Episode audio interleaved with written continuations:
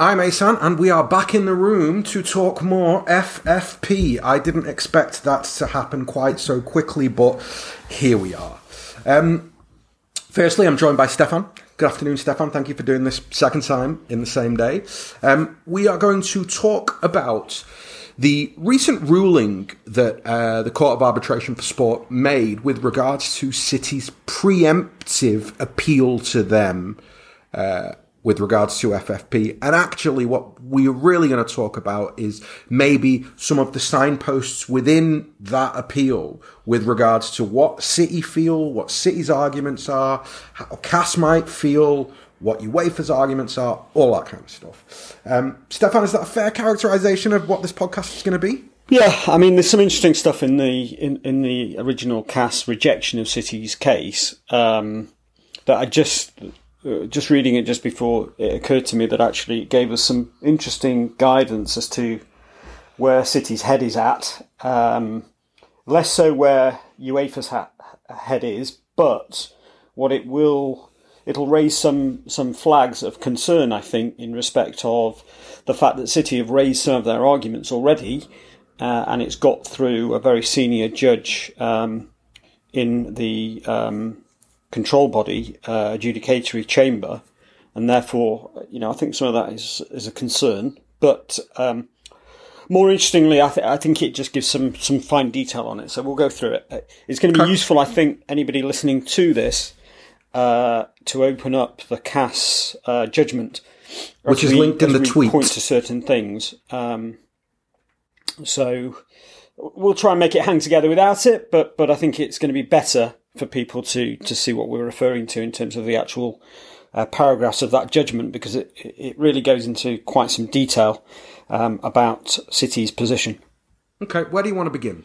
Well, should we just start briefly on what that what that preemptive strike was.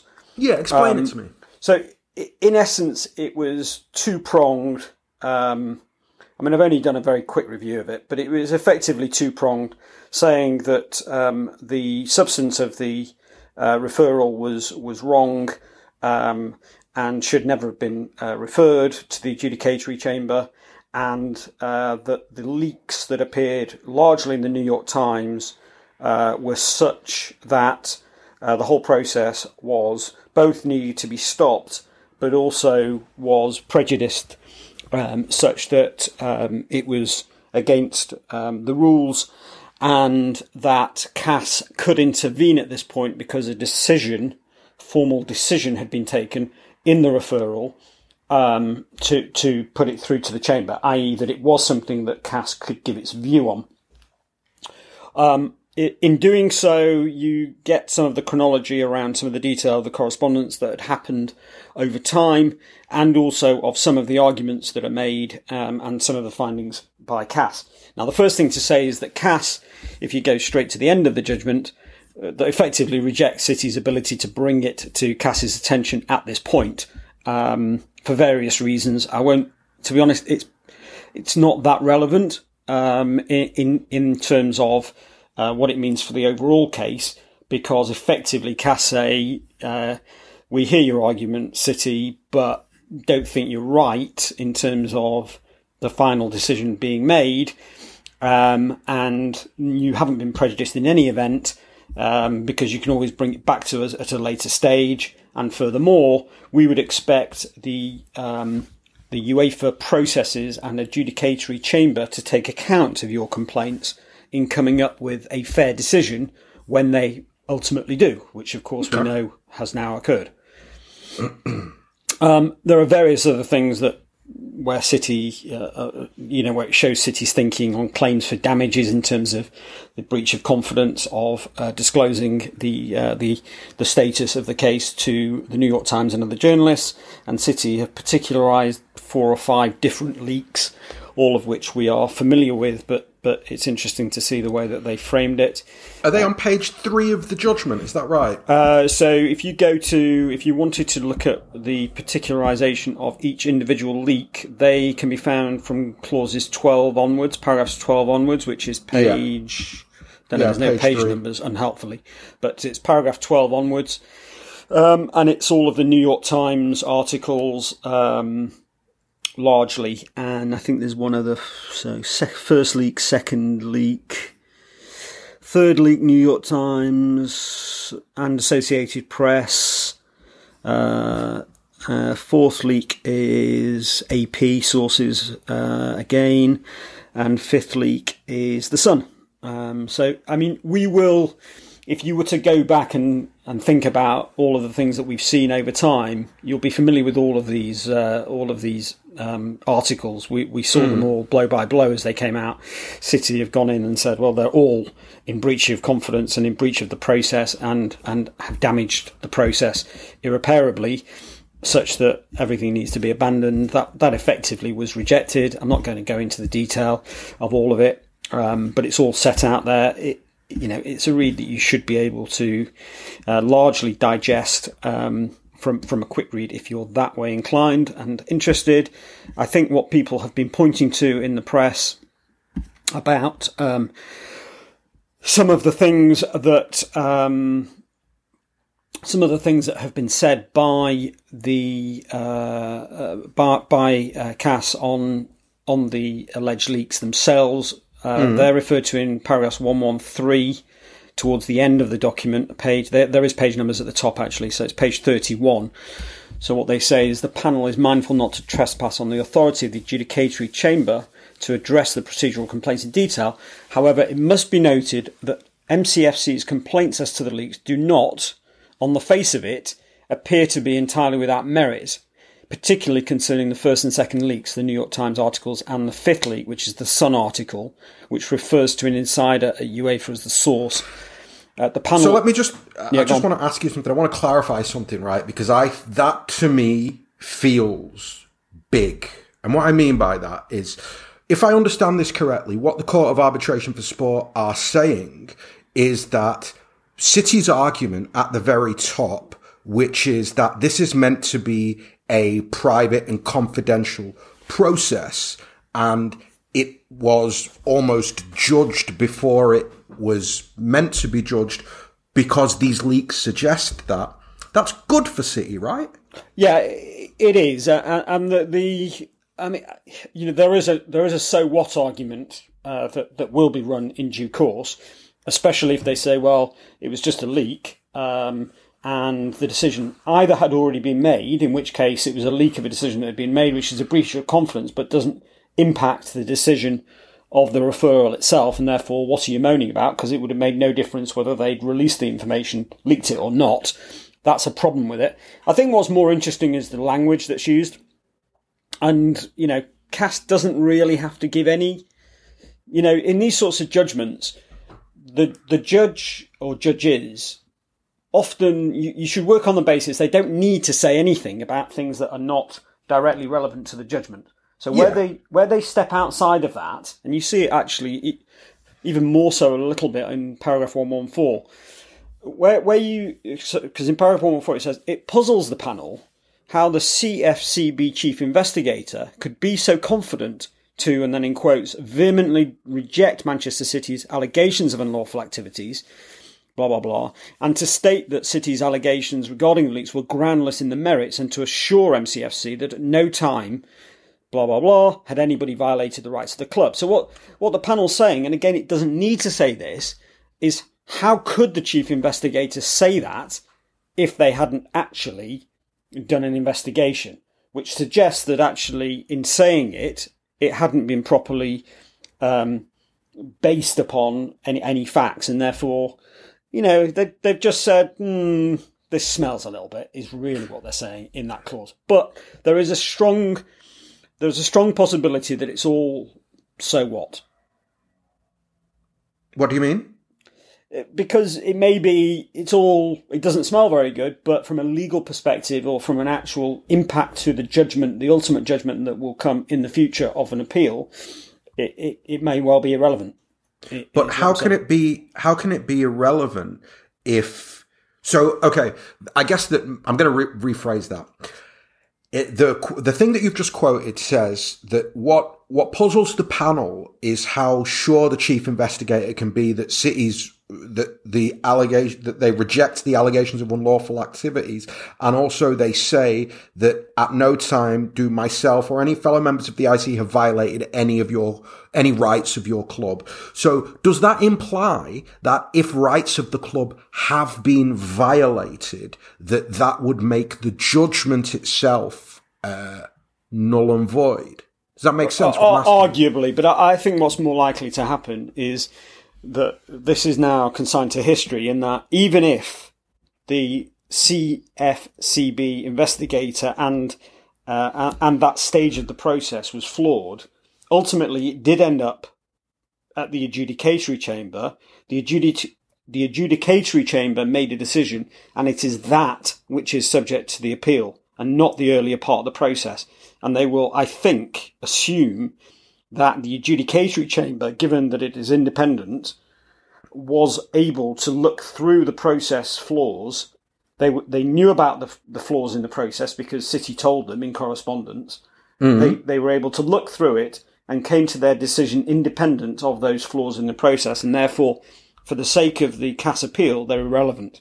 But hold on, but so okay, fair enough. Uh, so they're not rules then.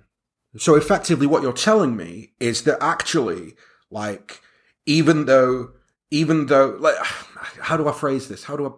It, to me, this feels like exactly the kind of technicality that PSG used to wriggle out of everything. No, right? th- well, we'll come on to we'll come on to limitation, which is really, as far as I can see, the principal argument City have got is in respect of what's called limitation, which is the the time since the actions that are now being attempted to be prosecuted are now being brought to the attention of the panel. So I, th- I think you, what you have to understand generally about cases in any sort of environment, uh, whether it's law, uh, sorry, whether it's British courts or European courts or sports, whatever it is, there are matters where people say, where a judgment might say, I don't think that this was appropriate. I don't, uh, I don't think this was right. Uh, I think that they made a mistake here. But then you've got to ask yourself, well, what was the damage caused by it? And often, often you come up with a situation where where somebody could be criticised, but actually they say, well, it made no difference anyway, so it was irrelevant, and okay. therefore, yes, it might not look good in the judgment, but actually, in the overall scheme of things, it was irrelevant to the outcome. Okay, so then let's maybe look at the argument on limitation. Well, yeah, I mean, so there's, there's, there's an interesting thing straight away, which is which is always a red flag in terms of the other side's concern on on limitation.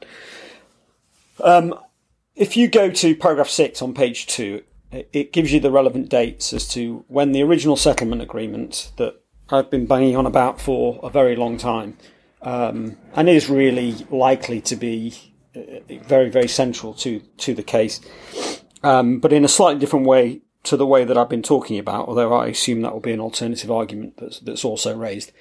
So on the 16th of May 2014 is the key date in respect of the settlement agreement being entered into by City. Uh, it specifies here that City did not admit any breach. That would be normal in a settlement agreement, that, that either neither party would admit effectively anything, but that both parties accept that the best thing to do is to enter into a settlement agreement and move on. Now, mm-hmm. fast forward five years, and if you go to, interestingly, all of the leaks occur on or about the 14th of May 2019. Mm-hmm. Okay. Uh, sorry, 16th of May uh, 2019, which you will notice is exactly five years from the date of the settlement agreement. Wow. Why is that like relevant? To, to the date it's five years. Five years from the date of the settlement agreement. Okay. okay. Now, why is that relevant? Well, it's relevant because when you go down and scroll down to, uh, sorry, should have should have flagged this up before. Uh, it's okay. Rule thirty-seven, Article thirty-seven of the procedural rules. What? So of, that's number uh, thirty-seven. Uh, procedural rules of UEFA. Now, what the procedural rules of UEFA say in Article 37 is, in summary, that all breaches, uh, any breaches after five years, you effectively can't challenge. Okay?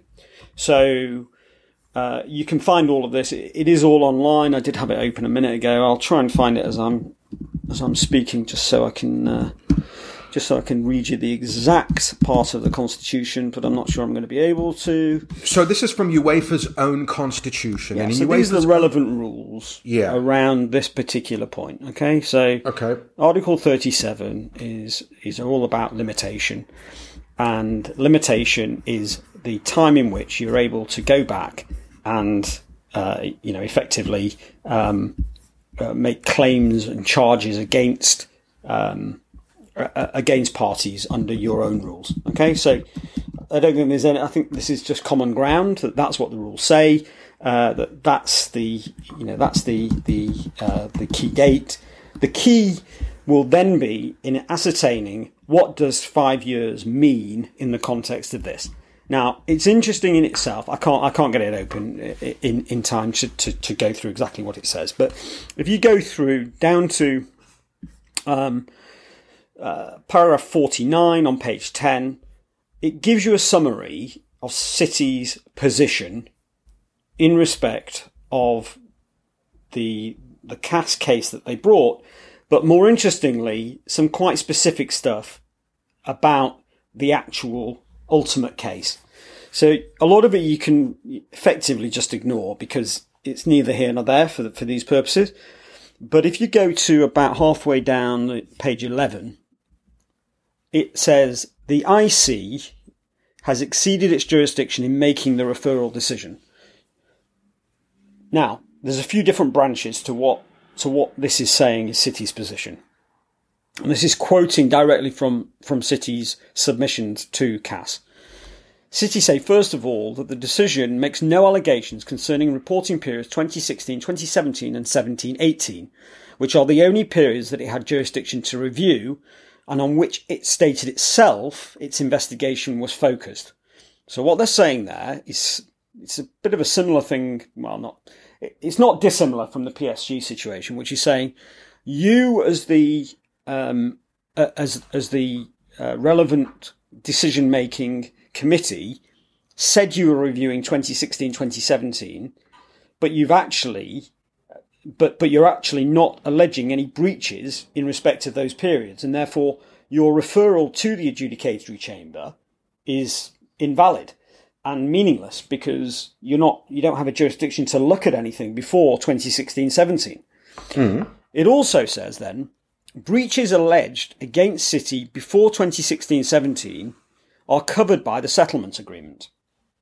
So what they're saying city then say that not only in any event was the IC not looking at 2016 sorry was not um, reporting breaches for 2016 2017 but anything before 2016 2017 is covered by the settlement agreement and therefore can't be challenged.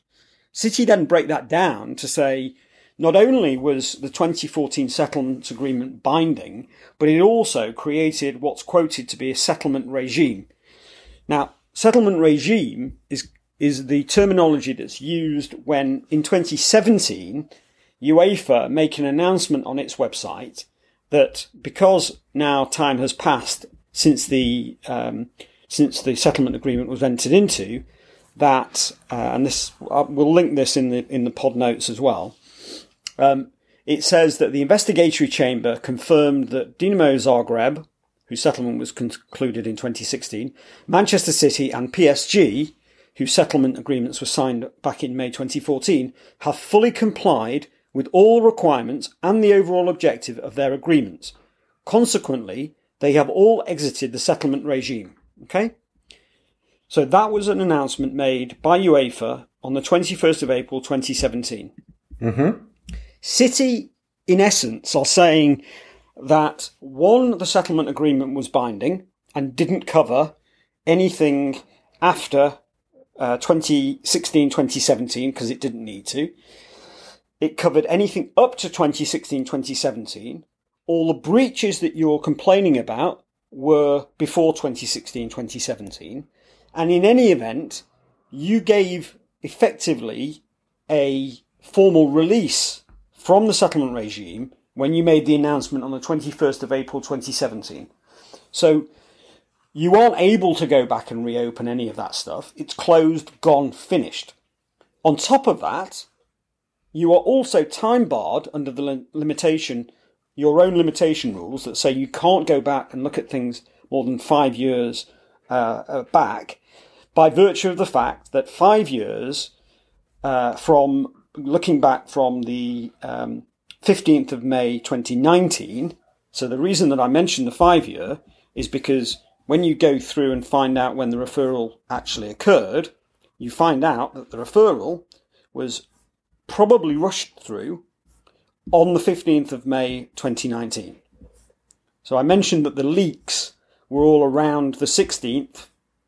Well, the 16th was five years. 16th, so the 16th of May 19 was five years from the signing of the limitation agreement. Uh, so, sorry, from the settlement agreement.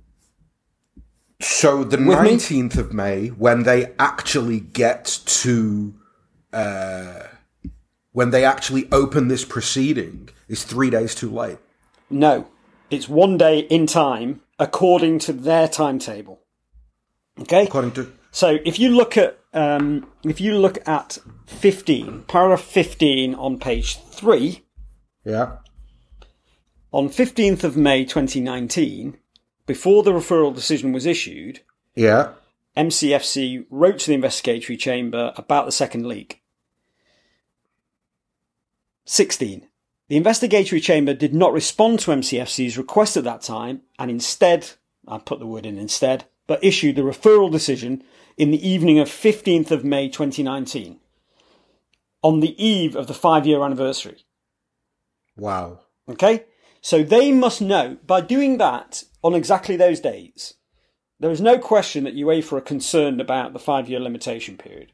What UEFA are trying to do, uh, this is all guesswork, but what, what I think they're trying to do is, is say that the limitation period, the only limitation period that they've got that might work for them is five years from the time of the settlement agreement. Now, I think that's weak, but they're just in in terms of the five year from the settlement agreement. City will argue it's irrelevant because everybody knows that the limitation is from the time of the breach and not from the time of the settlement agreement.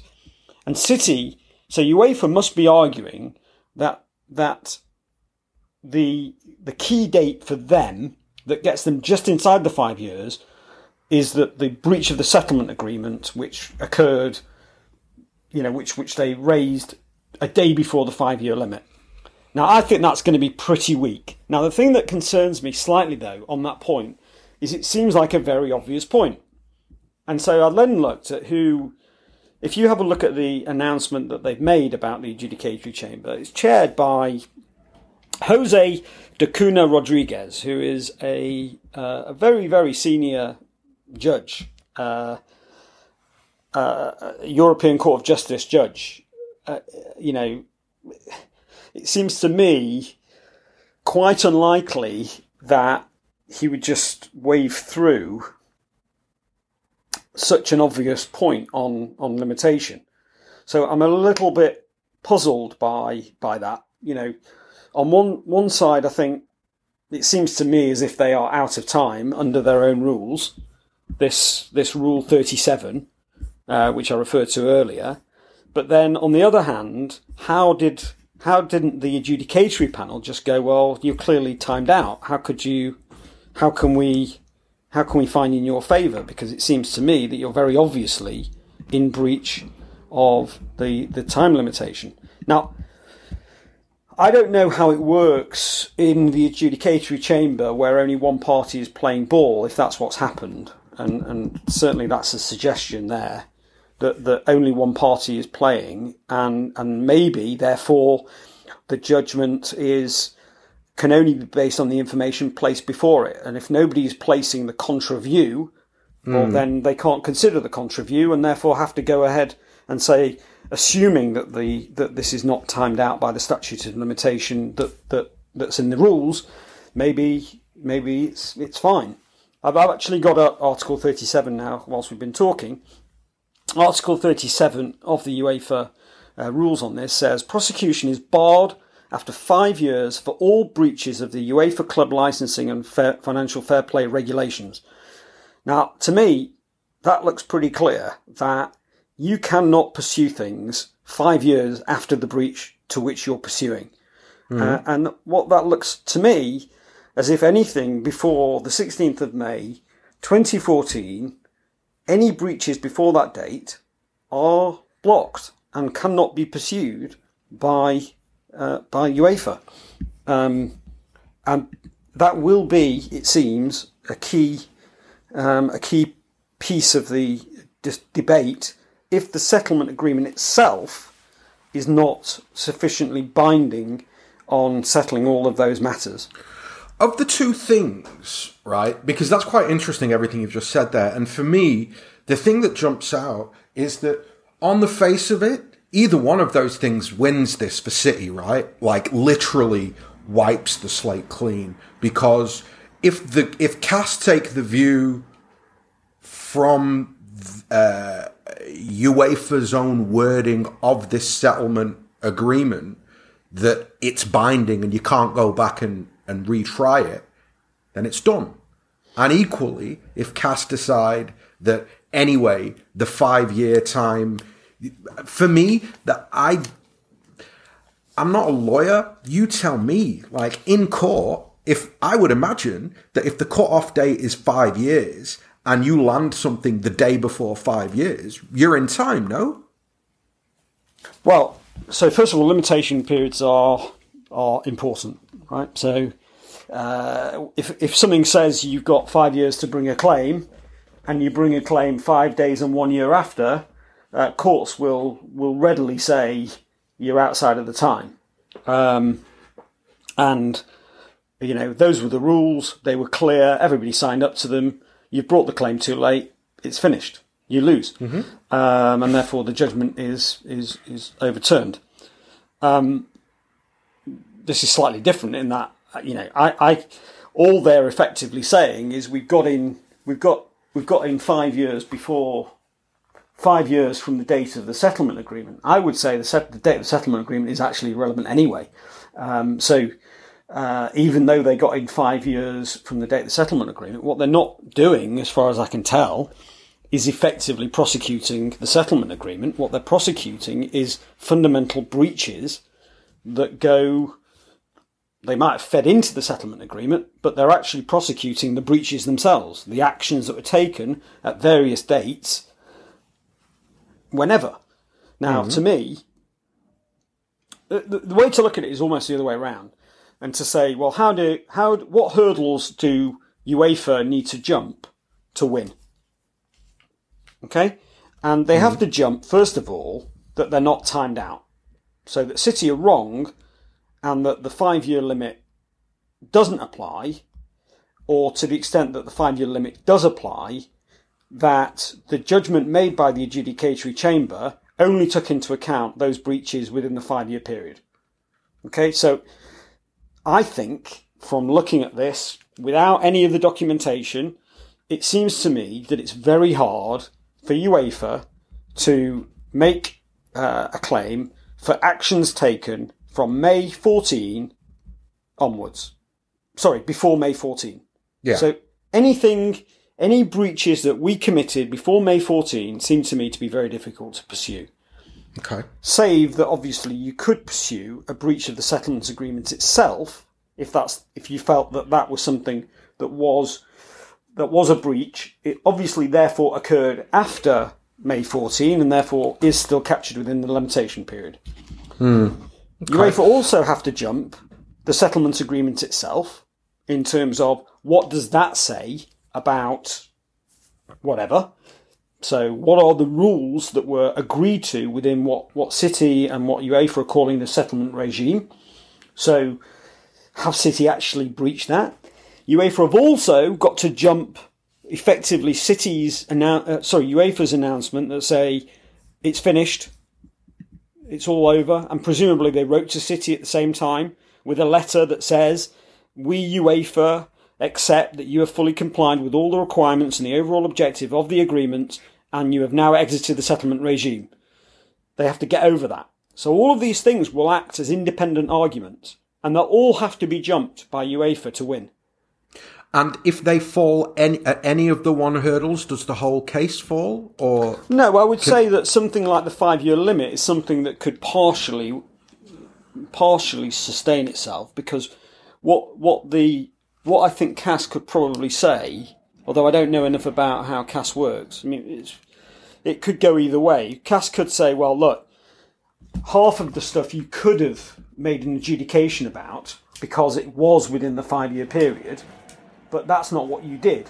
You took all the breaches as one. Half of them were outside of the period and half of them were inside. You've therefore breached the limitation period, therefore none of it works, and therefore it all fails. Or they could say, well, that half was wrongly taken into account, shouldn't have been taken into account because it was outside of the limitation period, but we accept that you could have adjudicated on this other half, and therefore the appropriate penalty should have been less, and therefore we allow the appeal partially. We find, you know, so it's kind of split judgment, and we therefore think that the award should be whatever. And what if they so thinking about those hurdles again, if they fail to clear is there one particular hurdle that if they fail to clear, the whole thing gets thrown out? Um, well, yeah, I mean the settlement agreement, the settlement agreement as a binding agreement that that takes account of the, all the periods up to 2016-17. So that's City's argument. So if you look at um, look at page 11 and look at uh, about two thirds down the page, City's perspective on this is that the settlement agreement created a bespoke settlement regime covering the entirety of the periods referred to in the referral decision, including to the end of the reporting period 2015-16. Okay, so City is saying that the settlement agreement covered not only the periods before it was entered into in May of 14, but also the reporting periods in the future, effectively, 2015, 2016. Now that means that there, that the referral decision that's made was actually irrelevant because what they're saying just above that paragraph is that the investigatory chamber didn't have jurisdiction on anything but 2016, 2017 and hmm. 17, 18. But then it's made, it's made a referral based on matters from before those reporting periods. And that's confirmed by the announcement that was made yesterday. Because what it says is, if you have a look at the third paragraph, the adjudicatory chamber, having considered all the evidence, has found that Manchester City committed serious breaches of the UEFA club licensing and FFP regulations by overstating its sponsorship revenue in its accounts and in the break-even information submitted to UEFA between 2016 and 20 sorry 2012 and 2016. So they can't have it both ways.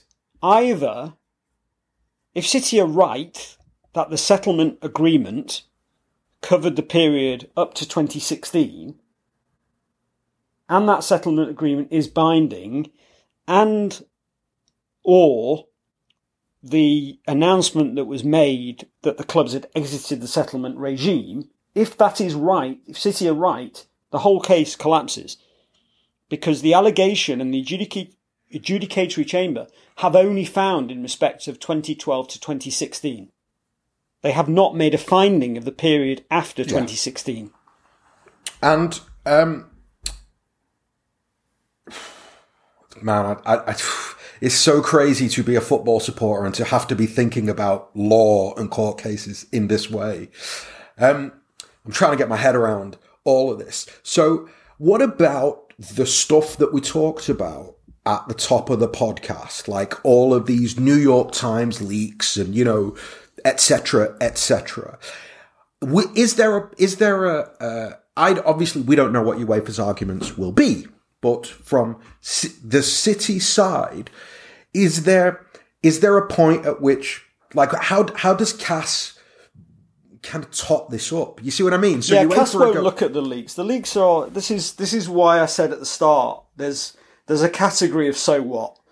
And and the reality is that from CAS's perspective, they won't consider the leaks again.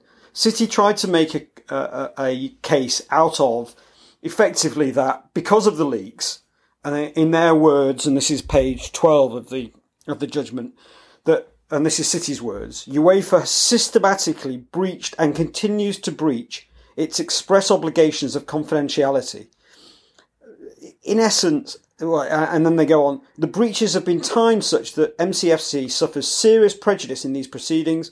These ongoing and egregious breaches undermine the very integrity of UEFA's adjudicatory process which is a consensual dispute resolution mechanism with confidentiality at its core.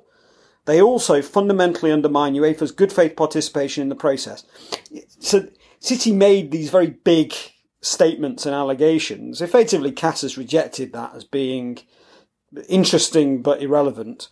And I think it will stay there. Um, I, I, think it's extremely unlikely that the leaks will have any ongoing mm. um, relevance to the case, either at CAS or. But or in terms ongoing. of you, but in terms of UEFA's own credibility, right? Will there will there not be any impact? I, I just don't see how. Uh, again, you know, obviously I'm on the city side, so I don't know the UEFA side. I don't know why I keep caveating everything I say with that. But if you're if you're looking at well, these guys want to retry this club literally, even though they're their, their limitation period either has expired or was expiring 24 hours later. They also want to retry a monitoring period that they entered into a settlement for five years ago. On top of that, they've leaked. You see what I'm, you see what I'm getting at here? Yeah, I, get, I, just think you get to a point where it's not relevant. So effectively what this CAS judgment said was we can't judge any of the stuff, the substantive stuff that you just talked about limitation periods, uh, settlement periods, all of that stuff. We're not judging any of it. We're not even hearing the evidence. Not yep. interested. That's what CAS effectively said. In terms of the leaks, they said it's irrelevant, in essence. Okay. Okay. So you might be right. Uh, they said you might be right, but uh, there's still process to run here, and uh, and frankly, it's irrelevant. Uh, but yeah, we're quite puzzled as to how he could have said that and yet it doesn't smell quite right. Uh, but you'll have your day to ch- to challenge this um, down the line. So actually, you've not been prejudiced at all, and we think that the adjudicatory chamber can deal with the procedural um, I- issues that you've raised in any event in their in their decision making process. So okay. you, are not you're not being um, you've suffered no detriment by the fact that we're rejecting your arguments today. Okay. Um, uh, if you were a if you were a judge sat on CAS looking at all this, what would your vibe be, Stefan? I feel- well, I think the problem is we don't know. I, I'm I'm I'm concerned. So the things that are weighing in my mind at the moment are, first of all, UEFA have got this stuff wrong before on a on a limitation. These sorts of fine detail points, which are really quite obvious points. They must know about them, so they must have known about it in respect of other cases as well, but went ahead anyway. So what I think that points to is the fact that it's a, quite a political situation with UEFA, such that certain things happen. What I can't remember because I, I, I would need to look at it again is whether when the PSG thing was was thrown out, um, whether that had gone through the adjudicatory chamber or just um, from the investigatory chamber, in, such that actually hadn't had any independent verification. But what I was going to say is what worries me slightly about the city situation is that it's such an obvious point and that the adjudicatory chamber does have such um, you know high quality judges sat on it. It seems to me that very obvious points shouldn't be easily defeated by by appeals because you know no nobody sitting in an adjudicatory chamber would want to put something, would want to make a final decision and then find that it was overturned by CAS. That's just embarrassing. You know, if you're a top judge, you don't want you don't want to ever be overturned on appeal. Sure, but at the same time, don't you think that there is?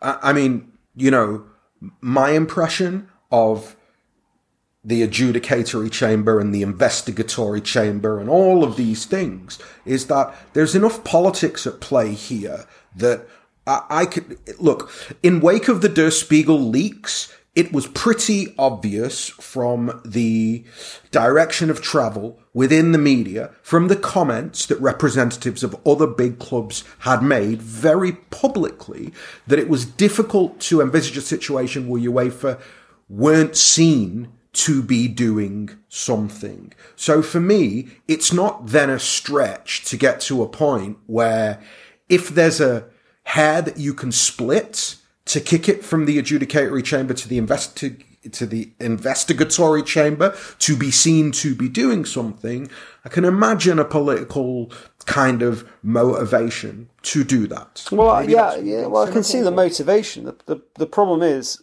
I don't know enough about the adjudicatory chamber to know how independent it is, and uh, uh, you know, it seems to me surprising that if City have very clear and obvious points on limitation. And if the settlement agreement is clear and obvious, and if the letter of release that's referred to that was sent in April of 2017 is clear, if all of these things are clear, it seems to me very hard to see how the adjudicatory chamber can come up with a judgment that says that having considered all the evidence, that City committed serious breaches.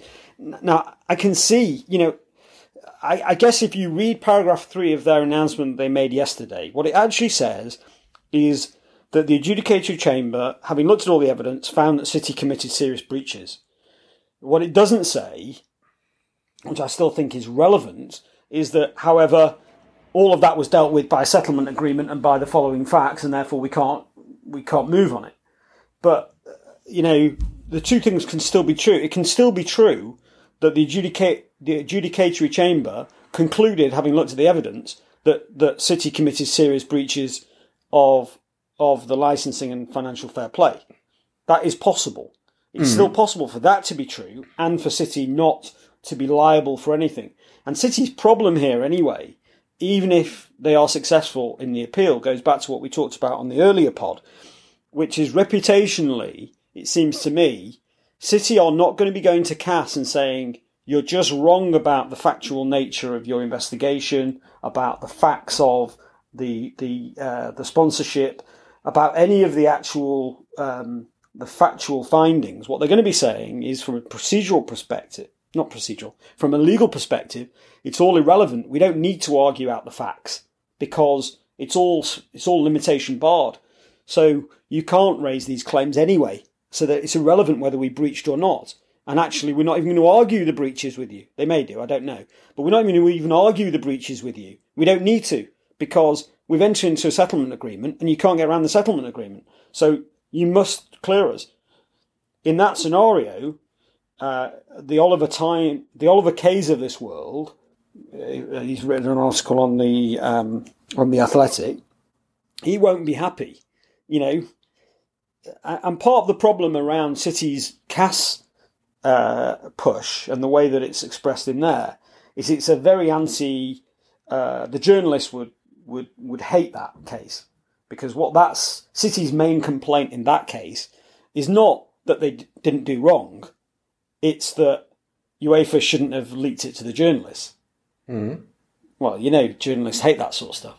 Well, of course, but I mean, I don't really have a. Uh like, I, d- I mean, again, I'm not a lawyer. I don't know, but I'm I'm okay with the idea that you have a court and you have uh, or you have some type of you know court system and some type of legal system and that before that everybody involved keeps their gob shut. And i think that obviously from city's point of view it's in their interest to keep their gob shut and for them to allow the due process whatever that due process is to take place. And quite frankly if some dude from uefa is briefing some dude at the New York Times that, well, you know what? Actually, we think that they should get a one year ban before they've actually sat and considered it. Well, of course that should go in the fucking bin, no? Like, is that not just. No, don't, well, I, I, don't think. I, I, I don't think it's. Um, you, might think that, but it's it's just not the way it works. I mean, it's just no, not going to be. It, I, I don't believe that uh, unless City can directly show that on the balance of probabilities that the leaks effectively prejudiced the entire case such that they couldn't get a fair hearing, I think it's mm. very unlikely that it would have any impact on CAS's view. Uh, and outcome. so, let me ask you another question then. Um, maybe this will be the last one. Um, what if City turn up in court and show that no other settlement uh, uh, no other situation or case like this was leaked by UEFA or anybody around UEFA to a media organization, can they not then say that that implies that specifically the uh, case against City was on some level prejudiced? Not really. I mean, they have to show on a balance of probabilities that they're right about the, the, the pleadings that they're making. And you have to remember that both sides are going to be lawyered up with, um, you know, high quality QCs, high quality uh, solicitors. Both parties will make high quality arguments. I can promise you that. Mm, no, right? what I'm, what I'm, what I'm, I guess that for me, I don't. What doesn't sit well with me is the idea that on the one hand, there's a clear written obligation of confidentiality, and then on the other hand, what you're saying to me effectively is that even though there's a clear written obligation of confidentiality, if UEFA or its people did indeed breach that, nobody's actually going to take that into account. Because if that's the case, why are they writing it in a contract? No, because there are, you've got to have, there's got to be damage. I mean, there's got to be, it goes back to the so what again. So if ultimately there was a breach of confidence but it had no impact, well then the court shrugs its shoulders and says it had no impact. So what you know, yeah, we sympathise with you. Uh, yes, it's not very good. Yes, we're also puzzled, in the words of this CAS judgment. We're puzzled by it, but ultimately it made no difference, and therefore, you know, so what? Um, the, the relevance of the confidentiality is that it should work towards getting a better quality of judgment. And if the confidentiality breach prevents that from happening, then it's a much more serious issue. But it's mm. up to City as the appellant to show that it did. And if they can't show that, then they lose. And that's why the key focus will have to be the on the strongest arguments. And those strongest arguments are bound to be those arguments around limitation, settlement periods outside of jurisdiction in, terms of the time period that they're being looked at, which all on the face of it, by the way, you know, if let's say what City are saying is true about, um, you know, looking on page, going back to page 11, that middle section, uh, if, if what City say there, that, that the referral decision makes no allegations concerning the reporting periods 16, 17 and 17, 18, and it's also true that those were the only periods that the IC had jurisdiction to review, and that might be true. If it is, well, then City will win. Uh, you know, mm. it seems to me that it's pretty clear cut in, in that in that scenario, because okay. as City say in that next sentence, the IC has no jurisdiction to make determinations on matters relating to any point earlier in time. You know what? This really does go some way to echoing some of the things that you said in the original podcast that we did back in April, May, something like that, um, when all this kind of stuff first broke. Look, to wrap this up, how do you feel having kind of your putting aside your support ahead? Yeah, just from a legal point of view, you've obviously took the time to to look through this and read the read the uh, the recent judgment, and I know that you've read other CAS judgments. Well, I've only read it very quickly. I mean, you know, so I, I would proviso anything I've said, you know, on this pod. It's it's not been i have not not spent hours on it, so that I, I, may have missed some really salient points. It's perfectly possible, uh, and I may have made some mistakes about the various chambers I'm referring to. But you know, the quotes that we've talked about look pretty clear cut. I mean, how do I feel about it generally? Uh, it's a very difficult one to to to look at because I keep saying I'm torn by the quality of the adjudicatory chamber versus what look to me pretty obvious wins for City in okay. terms of these these hurdles. It seems to me that you don't easily get over the settlement agreement period.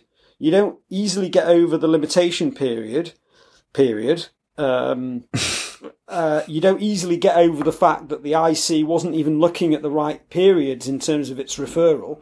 You know, these are all points that I don't see how. It doesn't seem obvious to me how UEFA gets over them. But then again, I just keep coming back to well, then how the hell did the adjudicatory chamber get comfortable with them? Do you think that that's why City? Okay, so let me ask you a different question. I know you're very cynical. I know that you, you know, I quite like the fact that you you really are quite hard on the club at times. But in this instance, right? Do you think maybe City's kind of intransigence and their shock and their anger is because of what you've just said, that on the face of it, this should have been kicked out of the adjudicatory chamber, that they should have looked at all of these facts and gone, no, we, we just, regardless of the, the Der Spiegel leaks, it's too late. We can't go back to this for all of these reasons. Well, sort of, except there's a naivety there from, you know, if you look at the legal team that's detailed in this, in this CAS, and you therefore look at City's legal team, right? So it's on page nine, bottom of page nine. Now, Simon Cliff is a very experienced general counsel at City. He's been there for many years. Uh, James Cranston, head of litigation, was at Clifford Chance up until recently. Experienced litigator, understands the game. Uh, Paul Harris, QC, top barrister. Uh, Rodri Thomas, Freshfields. Natalie Sheehan, Freshfields. I mean, these are, you know, there's no shortage of high quality legal counsel and advice that they're getting there. They know that decisions can go certain ways and people can can um, uh, can lobby certain positions uh, and articulate certain legal arguments very well that that could be contrary to them. There are no certainties on this stuff, and if City felt that they were in a certain position, then they were being naive. And so I'm, you know, I don't know. It's I'm kind of torn on it. I don't. You can't assume. You, you can't. You can't be. Um, City. City can't rely on some of the stuff they're relying on and be outraged by it, especially when they're not even suggesting that they did no wrong. Not not in these. Mm. They may be in the actual appeal. I don't know. You know, they may be going sort of breach by breach in the appeal and saying you've misread it. It's not right. We've got an audit. The audit was complete. The audit is not wrong, and therefore your analysis of the sponsorship agreement is wrong. And legally, we didn't. Yeah, but they don't need to do, do anything wrong.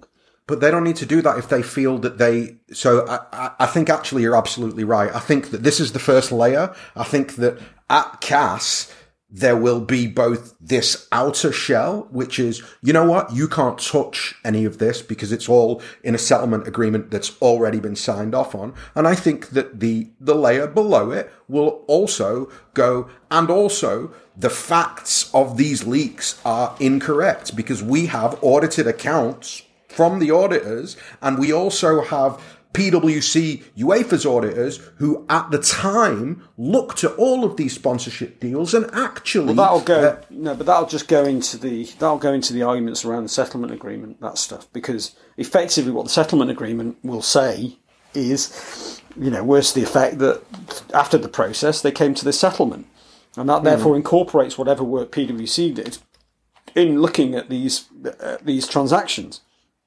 It's all covered. I mean, I doubt City at CAS. I'm not even sure CAS has the jurisdiction to go breach by breach and, and, and effect, if, uh, uh, and in effect create a trial uh, of, of these matters one by one. Mm. I, I, doubt, I doubt CAS is in a position to do that. So I suspect that, um, that the, I suspect that the process will be a bit higher level than that, but I don't, I don't know for sure. Uh, but certainly these points, these simple, relatively simple points on limitations and how those limitations apply and what those limitations apply to, uh, look like they should be fairly clear cut. I mean, it, you know, it seems to me that City are on the face of it on those points on fairly firm ground. But as I say, how how did we manage to get to this point if it is so obvious? Yeah, and as I say, for me, I think the only explanation can be a pol- politically motivated uh, prosecution. That's the word I was looking for. Um, right, Stefan, thank you very much. we'll stick all of the links. I'll, I'll um, there's all, all, of these various links that people can have a look at themselves in terms of who the judge is and all of these statements. We'll, we'll put them all in the wherever you can put them in the notes. Yep, we'll just do we'll do a tweet after the tweet with the podcast podcast itself. So when this pod comes out, there'll be two tweets, and the second tweet will have links to the documents that we're discussing. Um, Mike, Stefan, thank you very much. Cheers. Everybody who listened, thank you very much. I guess we'll be back with more FFP bollocks sooner or later.